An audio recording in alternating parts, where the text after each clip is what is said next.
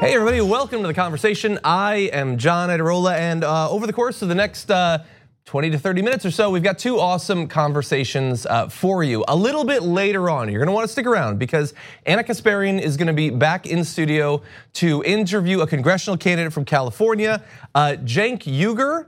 He's a guy with a really interesting past. He apparently makes videos for YouTube. Seems like a risky thing if you wanna get into politics, but he's an interesting guy. So we're gonna have a conversation with him. But before we get to that, and that's coming up pretty soon, we have a candidate for California State Senate District 11, Jackie Fielder, who joins us on the conversation now. Welcome to the show. Hi. Thank you for having me. Uh, very glad to have you here. Uh, Want to learn about your candidacy, about the area. Um, before we get into your platform and all of that, though, um, tell us a little bit about some of your background, your you know political activism. What have you engaged in prior to launching this uh, candidacy? Sure. So I'm originally from Long Beach, California. I lived in California my whole life. I've been in the Bay Area since I uh, moved up here for college in 2012. I went to Stanford and I graduated with a BA in public policy and an MA in sociology. Uh, for the past few years, I have been working on a public bank. So, for those of you who don't know, a public bank is basically a bank owned by a local government agency. And this past year, we worked with um, our great friends in LA and across the state to pass Public Bank Bill AB 857, which legalizes municipal and other regional banks across California this, of course, was inspired by obviously the Occupy movement, but for me personally, it really got going in 2016 when I saw my relatives at Standing Rock uh, facing down the the side of barrels of uh, law enforcement at Standing Rock who were protecting an oil company. And I saw that here in San Francisco. Uh, we had an opportunity to divest $12 billion of our city uh, monies from the Wall Street banks that were financing this pipeline. Uh, there are really no other alternatives except for a public bank. And now we have, after the governor signed AB 857, we are hoping to pass next month uh, an ordinance to get our city a public bank within the next few years uh, to reinvest in things that we actually need, like affordable housing, renewable energy, public infrastructure, small businesses, and so on. So that's what I've been working on here locally. I'm also a lecturer at San Francisco State in the College of Ethnic Studies, where I teach race, women, and class. Um, and now I'm running for state senate. Okay, well, certainly you've been busy, uh, clearly. Um, really fascinating few years. And uh, what I'm interested in then is, so you have the, the educational background, you've been, you've actually notched some wins already from the outside. What made you want to make the jump now into elected office?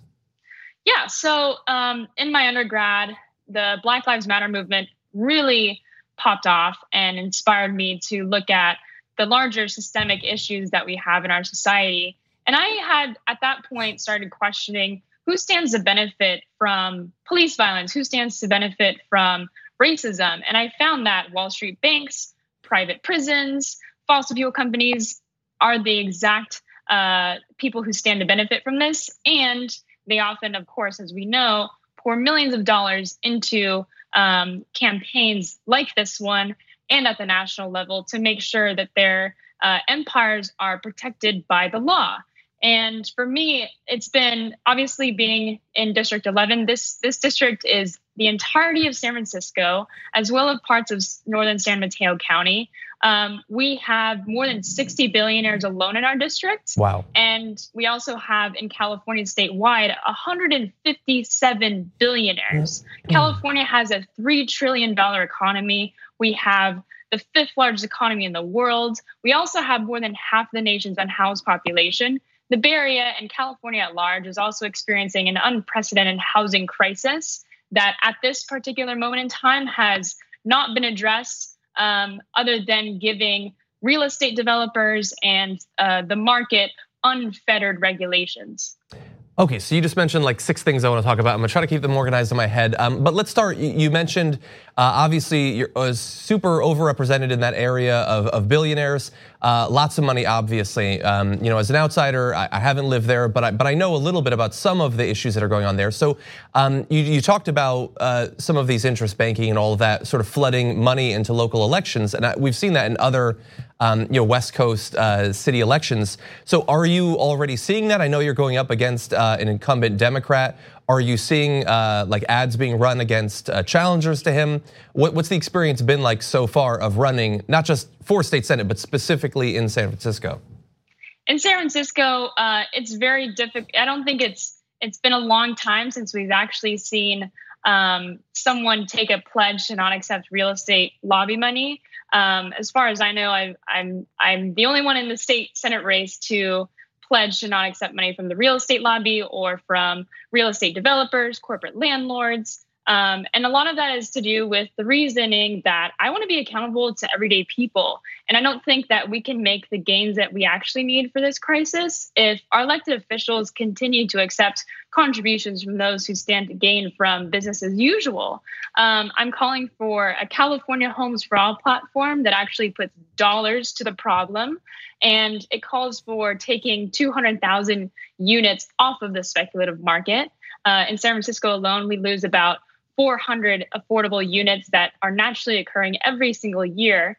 And we are severely constricted by uh, two different acts in the California um, state code, which are the Ellis Act and the Costa Hawkins Acts. We need to repeal those so that we have absolutely universal rent control at the local level, and so uh, we so we can protect tenants uh, from predatory landlords that stand to gain from flipping their buildings and uh, you know renting out to people who can pay much more for for units here in San Francisco. Uh, that reminds me of uh, a lot of the issues we're dealing with in LA as well, actually. Um, so uh, th this issue, in, in, terms of your housing affordability and homelessness, big issue in San Francisco. And for you, from what I've read, it's it's a personal issue that you yourself have experienced homelessness uh, very recently, correct? That's correct. I lecture at San Francisco State, but it's not enough to put you know uh, myself through an entire year. I've had to take up several different uh, service industry jobs, and that's the case for a lot of educators, a lot of public sector workers, nonprofit workers, social workers, um, so many people that contribute to uh, functioning this entire uh, district. And it's unfortunate that a lot of people, a lot of workers have to commute sometimes even two or three hours from outside of the city to be able to come here and make a decent living from not just one job, but multiple jobs. And so there are different levels to homelessness. There are obviously people tonight uh, that will be because our shelter waitlist in San Francisco alone is more than 800 people long. There are people sleeping on grates for shelter and warmth. Um, no shelter, just warmth.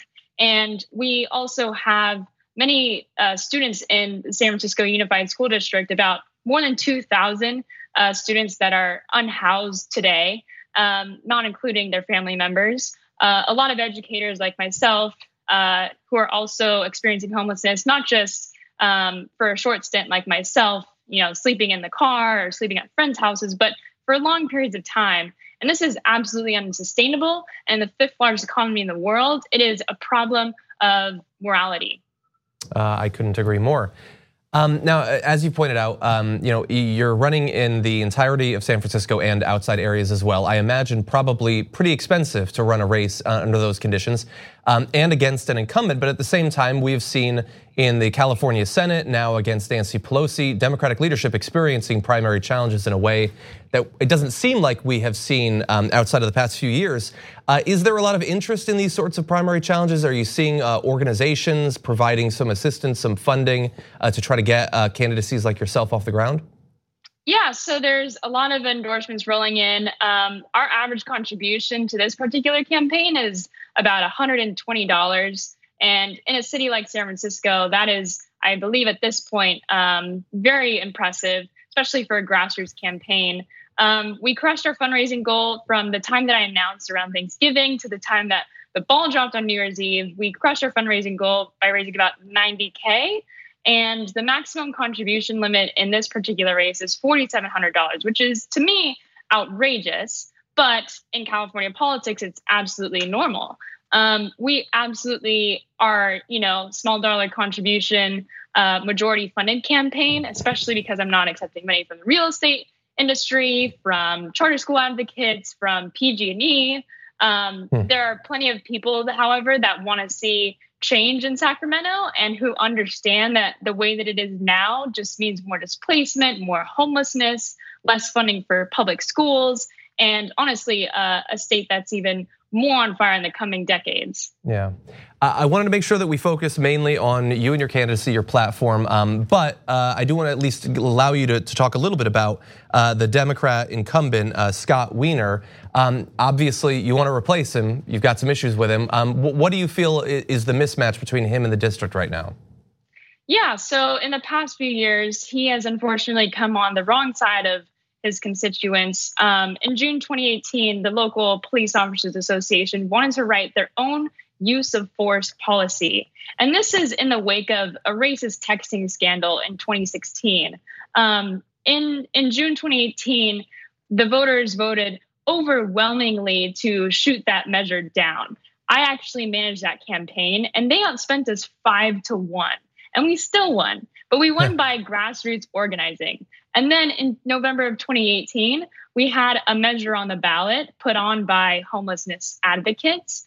And it was a small tax on the wealthiest corporations in the city to provide for permanent housing, supportive housing, and mental health services for uh, the thousands of unhoused people here in the city. And supervise, sorry, uh, Senator Wiener um, came on the side of police unions in June of that year and also came on the side of corporations that year.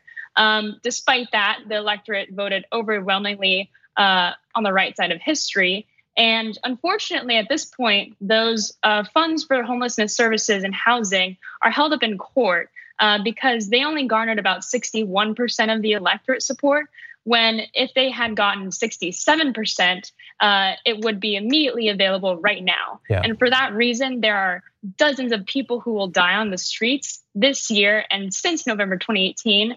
And to me, that's that's morally reprehensible, especially coming from an elected official who understands the gravity of homelessness in his district. Yeah. Um, it's not only that, but right now he's pushing for a bill uh, called SB 50. And in my view, it's it's one of the largest um, giveaways to real estate developers that we've seen in decades. And unfortunately, it's um, it's not as strong as we need it to be for tenants, for communities that are experiencing displacement. Um, it unnecessarily adds incentives onto those communities for more speculation from the real estate industry where none are needed. Um, and so that for that reason, I remain opposed to it and really concerned about its prospects in the legislature this year. I am calling for um, a pivot from uh, the real estate lobby and a market only approach and calling for the most wealthy people and corporations in this state to contribute their fair share so that everyone in this uh, beautiful state can have a place to live.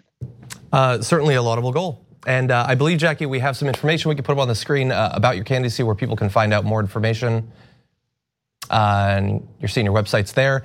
Uh, Jackie Fielder for District 11, California State Senate. Uh, we really appreciate you joining us today on the conversation. Thank you so much for having me. Thank you. We're going to take a short break here. When we come back, Cenk Uygur and Ana Kasparian are going to have a little uh, conversation about his candidacy after this. Welcome to the conversation where I'm about to interview a congressional candidate for California's 25th district, Cenk Uygur. Cenk, welcome back on the show. Thank you. So let's talk a little bit about some of the recent revelations when it comes to the Democratic Party. Because even though you're running as a Democrat in California's 25th district, uh, the most aggressive opponent happens to be a Democrat who's backed by the Democratic establishment. And just today, there was news that the DCCC is planning this red to blue program where they are going to actively endorse Christy Smith over you in this district, yeah. even though she is not an incumbent. The whole yeah. point of this uh, program was to protect uh, incumbent Democrats. In this case, she's not an incumbent. Uh, however, she has been handpicked, as she says, by the establishment to serve in this role. She doesn't think she has to uh, run an election, uh, but yeah. or a campaign. So I wanted to kind of get your thoughts on it. First, let me give the audience a few details about what this program is. The DCCC is also throwing support behind California State Assemblywoman Christy Smith, a candidate in the special election to replace former Democratic Representative Katie Hill in the state's 25th district, the decision to place Smith in the program is notable because it could foreshadow a future financial investment ahead of the March 3rd all party primary. Smith will be battling liberal commentator Cenk Uygur, founder of the Young Turks, for Democratic votes. Both raised large six figure sums last quarter, but national Democrats are hesitant about Uygur. Hmm. Okay. So uh, let's go over the DCCC's idea of red to blue. They say, well, look, we got to either protect the seats or we're going to gain new seats and we're going to flip them from red to blue. Right. Okay, problem number one this seat is already blue. So it shouldn't be in red to blue at all. Okay, problem number two is if the seat is red to blue, it should be the seat, not the particular person in the race, unless they're an incumbent. Now, I don't agree with that philosophy, but that is their stated uh, goal, and they've said it very clearly. Mm-hmm. Except in this case, she's not an incumbent. So you have someone uh, in that is not in a red district, not an incumbent, and in a primary. So when the DCCC says we're going to advantage one candidate over another in this primary, what they are declaring proudly is we believe in more conservative Democrats and we will spend money to defeat progressives. And we don't give a damn if it's a primary. We don't care if it's an incumbent. We don't care if it's red. We don't care if it's blue. Our job is to defeat progressives. Right. So be clear about it, DCCC. Stop lying and pretending it's about incumbency. It isn't. And to and is Christy Smith really more conservative? Courage California gets together 100 progressive groups to judge the votes. The votes, not the rhetoric, not anything else, the votes of assembly members. She's in the assembly. You know what rating she got? Not a B, not a C, not a D. She got an F rating. So right. DCCC says, oh, you're an F Democrat? Oh, we love F Democrats. And she, Chrissy Smith, endorsed Susan Christopher, a Republican, for her own assembly seat. Mm -hmm. And then Susan Christopher, once she, it was embarrassing that when media found out that it was a Republican, they were trying to sneak into a Democratic seat, withdrew from the race. But not only did uh, Christy Smith endorse her, she maxed out to her, gave her $9,400. So they're trying to almost flip the seat from blue to red. Right, well, flipping the seat or, or basically granting that seat uh, to Christy Smith would maintain the power structure that the DCCC absolutely loves. And you know, you say that she's uh, a conservative Democrat, and I think that her past votes do bear that out. And I want to get into that in just a second. But let me also say, I waited quite a while to get any information about what she stands for because Apparently, Christy Smith doesn't even think she needs to campaign. Uh, I haven't seen her do a debate. Uh, she famously dodged a debate with you and the other uh, individuals running for this seat. And she also refuses to answer any questions about what she would fight for, what her priorities are. But if you look at her record in the California State Assembly, it's pretty abysmal, especially in a state that's grappling with overwhelming homelessness. So let's talk a little bit about what her record indicates. Uh, she voted no on AB 329, uh, which prohibited landlords from rejecting applicants based on Section 8 status.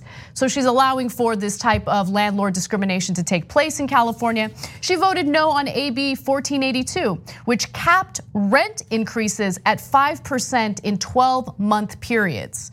Okay, 5% is quite a bit, especially when you consider how much rental properties uh, cost here in California. It also would have forced landlords to present just cause before evicting.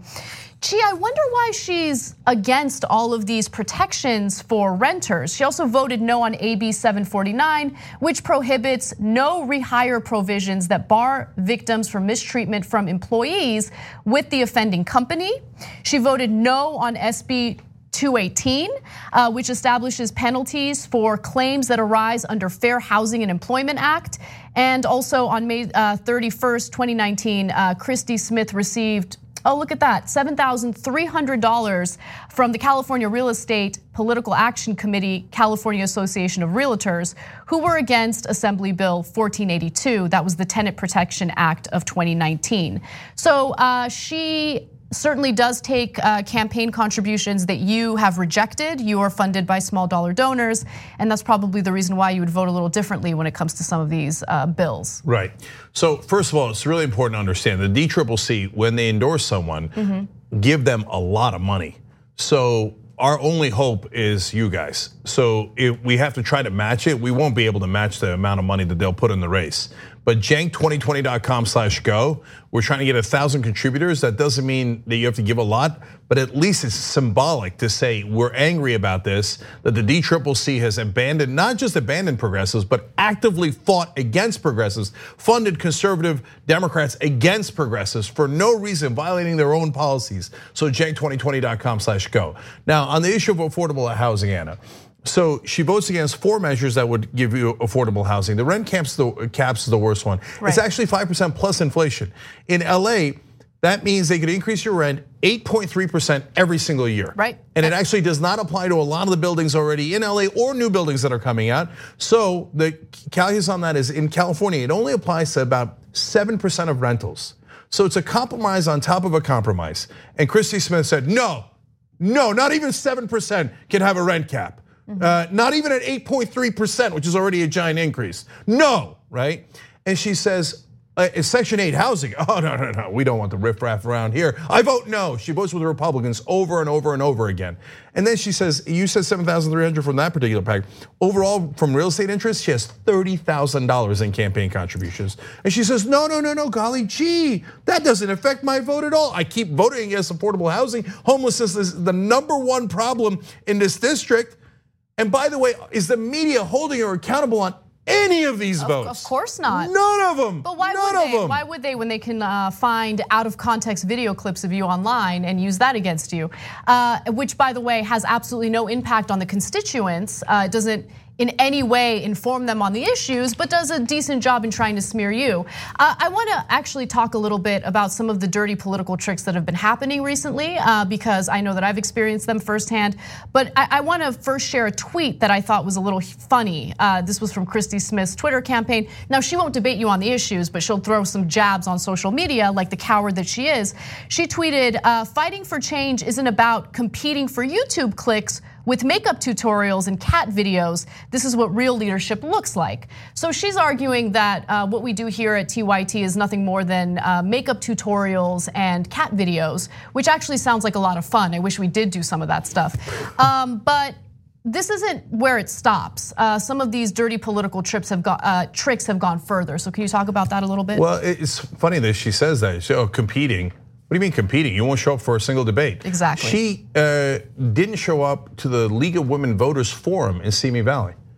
She won't show up to anything.